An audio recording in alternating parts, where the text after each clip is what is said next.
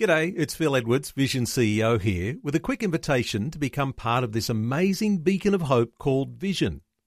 Together we can put our love into action to help people of all kinds build or rebuild their lives on the truth of God. Please consider the part you can play during our upcoming Visionathon appeal, remembering that it's your support that makes Vision possible, including this podcast. Life, culture, and current events from a biblical perspective. 2020 on Vision. You'll know that it is always fascinating to learn about the Jewish background to the New Testament. It's sometimes lost on today's Christian believers that the New Testament was written in the first century and reflects the culture of the first century. Even more deeply, some of the New Testament was written for the Greeks or for the Romans, uh, reflecting those things that may be quite uniquely Jewish. After all, Jesus was a Jew, and his ministry was first to the Jews. And that's why it's fascinating to talk to people who are students of biblical culture to understand more deeply the actions and teachings of Jesus the Messiah. Well, Paul Cohen lived in Israel, studied in a Jewish theological college in Jerusalem. Now he lives in Australia and is the teaching elder at Brit Hadashah, the Messianic Fellowship in Sydney. And Paul's joining us. Paul, welcome along to 2020. Thank you very much. It's much appreciated. Paul, uh, just a little about you. You met your wife, Sue, and uh, she first became a believer in Jesus, and uh, that was the catalyst uh, for you converting to Christianity. Give us a little insight here. Well, Sue and I met in Israel, and she came from a Christian background but had rejected it and wondered in Israel whether Jesus really had walked there. And so she asked for a Bible and started to believe there and then. And she started to talk to me about this Jesus, and I said, No, no, no, I have God. You can keep Jesus to yourself. But I was interested in the dialogue, and so I continued to dialogue with her. And two years later, finally, it dawned on me that he is indeed the only Messiah. And it wasn't because I was so smart, it was that the Holy Spirit opened my eyes. But it all started back in Israel, in the land of the, the Bible where Jesus walked and talked. And of course, for Jewish people in Israel, they reject the New Testament, they reject Jesus as Messiah. And so, for you to have that revelation uh, that you would uh, no doubt say that's what it was, uh, that was something for you that was quite stunning at the time. Yeah, I would not have accepted Jesus, I think, if it had been uh, from somebody else or reading through the New Testament, it became really obvious that he was the only Messiah. But messianic prophecy, the, in the Old Testament, the prophecies about the Messiah, are not very often taught, and certainly not in the synagogue and in a Jewish setting. So we don't know much about him. And so to hear that Jesus is the Messiah is just out of hand rejected immediately.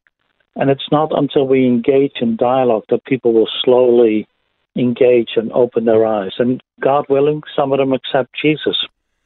Well, you've got a wonderful ministry as a teaching elder in Sydney, and I wonder whether we might just change our focus.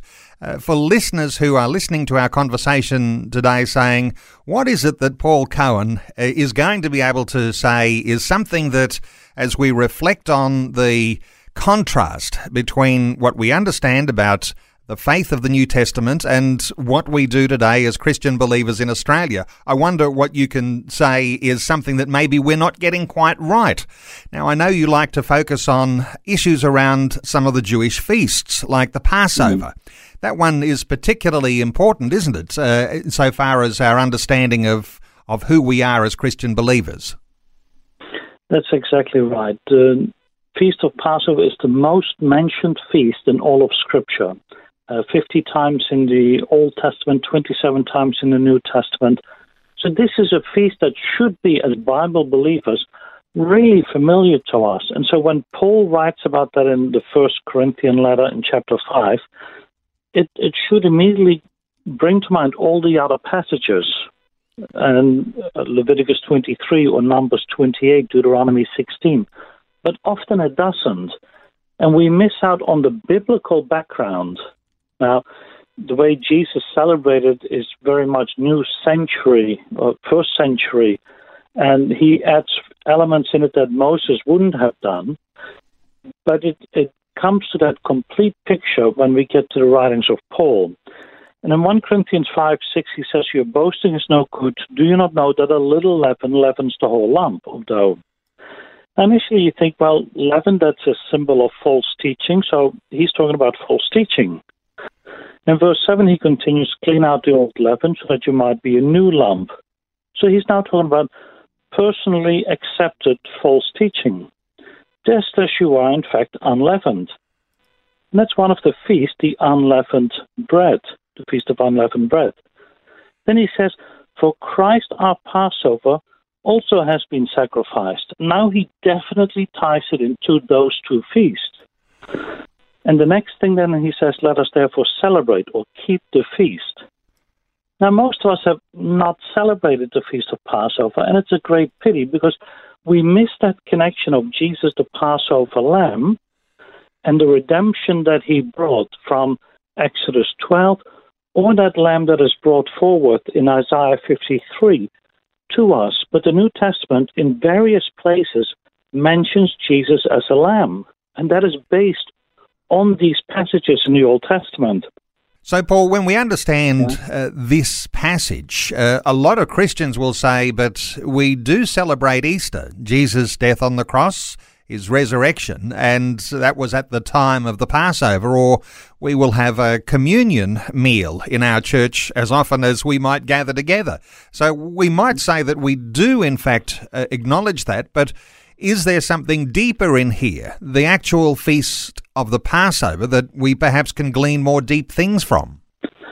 And I think there is, because when we celebrate communion, we often set aside in many churches, oh, well, 10, 12 minutes, and then we're on to the next thing and whatever sermon is preached. But the Passover is a meal where you sit together and you deal with all of the passages together from the Old Testament. Now, as a believer in the New Testament and a believer in Jesus, I include obviously New Testament references too. And it shows us that Messiah is the lamb before the slain before the foundation of the world. And right back to Genesis, we can then start looking at these prophecies and remembering them. And when we do Easter, which I don't mind if people do, but we often don't focus on the central issue of Jesus the Lamb. Now, we do focus on his death and resurrection, and I say amen to that. But there are also some congregations that have added other bits in it that are not so biblical. And I'm saying to people, celebrate Jesus, keep your eyes on Jesus, as the author of Hebrews says, so that we may know that he is our Passover who's been sacrificed for us. I suspect you're not saying that the celebration of the feast would be something that's legalistic, that you do as a religious observance that assures your salvation.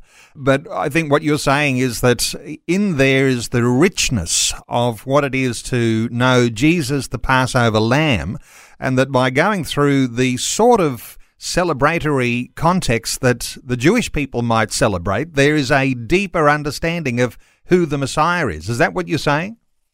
That's exactly right. Now, Christ is the fulfillment of the law, and the law came to an end when he died on the cross. And so we're not legally obliged to keep it, but we have the freedom to observe some of it. Now, obviously, we, we don't bring lambs to church and slaughter that. God forbid that we should do that. But the more we understand and engage with, the more biblical information we receive, and the more we can see Jesus in the whole of Scripture. Now, must Christians celebrate the feast? No. But do I encourage them, like the apostle, to celebrate the feast? Absolutely, because they will see Jesus in it.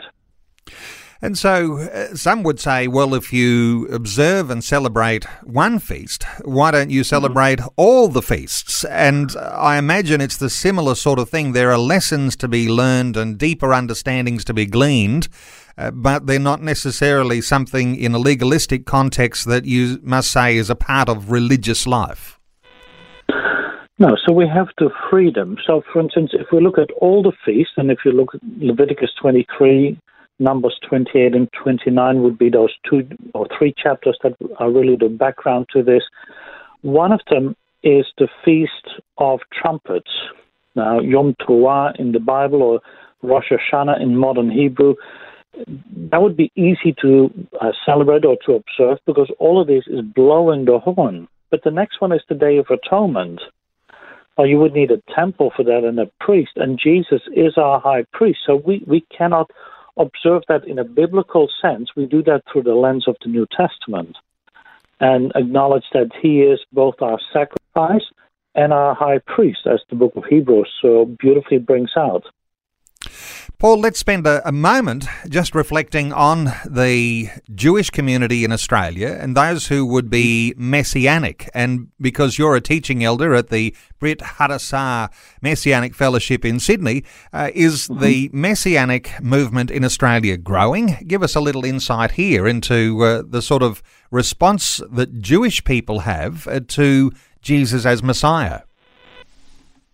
Now, every year, Jewish believers are, the number is growing. Every year, new Jewish believers are added, but they are small in number, I have to be honest. Uh, it's not a ministry that at the moment is uh, winning uh, the prize, that's for sure. But we didn't expect that. Uh, one day we will go out of business, that's true. All Israel will be saved one day. But when that happens, it's when the Lord Jesus comes back. So until then, they're small in number of those who become believers in Jesus. But there's this extra benefit, isn't there? Not only are you interested in helping to inform Jewish people of Jesus the Messiah, but the opportunity to be able to enlarge the understanding of Christian believers about these Jewish foundations. And that in, in itself is so valuable. In the book of uh, Ephesians in chapters 2 and 3, Paul says that all believers are equal and that in the body of Messiah, in the body of Christ, there is neither Jew nor Gentile.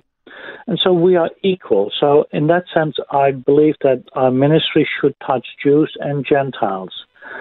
And in my own case, I became a believer because of a Gentile. And so I'm grateful to the Gentiles who are faithfully preaching and proclaiming the gospel. I, uh, we could not exist without them. But at the same time, we must not forget our Jewish brothers and sisters who are out there who are lost. God has placed a veil over their eyes nationally, but individuals do get saved. And so we need to pray for them that God will open their eyes. Because when they all come to faith, what a day of, of blessing that will be. Well, Paul, great insights today. Thank you so much for taking some time to share these thoughts with listeners around the Passover and around this different and deeper understanding that you can have when you have a Jewish view of how that New Testament, in that first hundred years, when the uh, availability of the New Testament came to light. Paul Cowan is the teaching elder at Brit Hadashah Messianic Fellowship in Sydney. There is a website you can go to to connect with Paul. It's bcsydney.com. bcsydney.com. And there's another website called celebratemessiah.com.au. Paul Cowan, thanks so much for sharing your thoughts with us today on 2020. It's my pleasure. Thank you, Neil. Thanks for taking time to listen to this audio on demand from Vision Christian Media. To find out more about us, go to vision.org.au.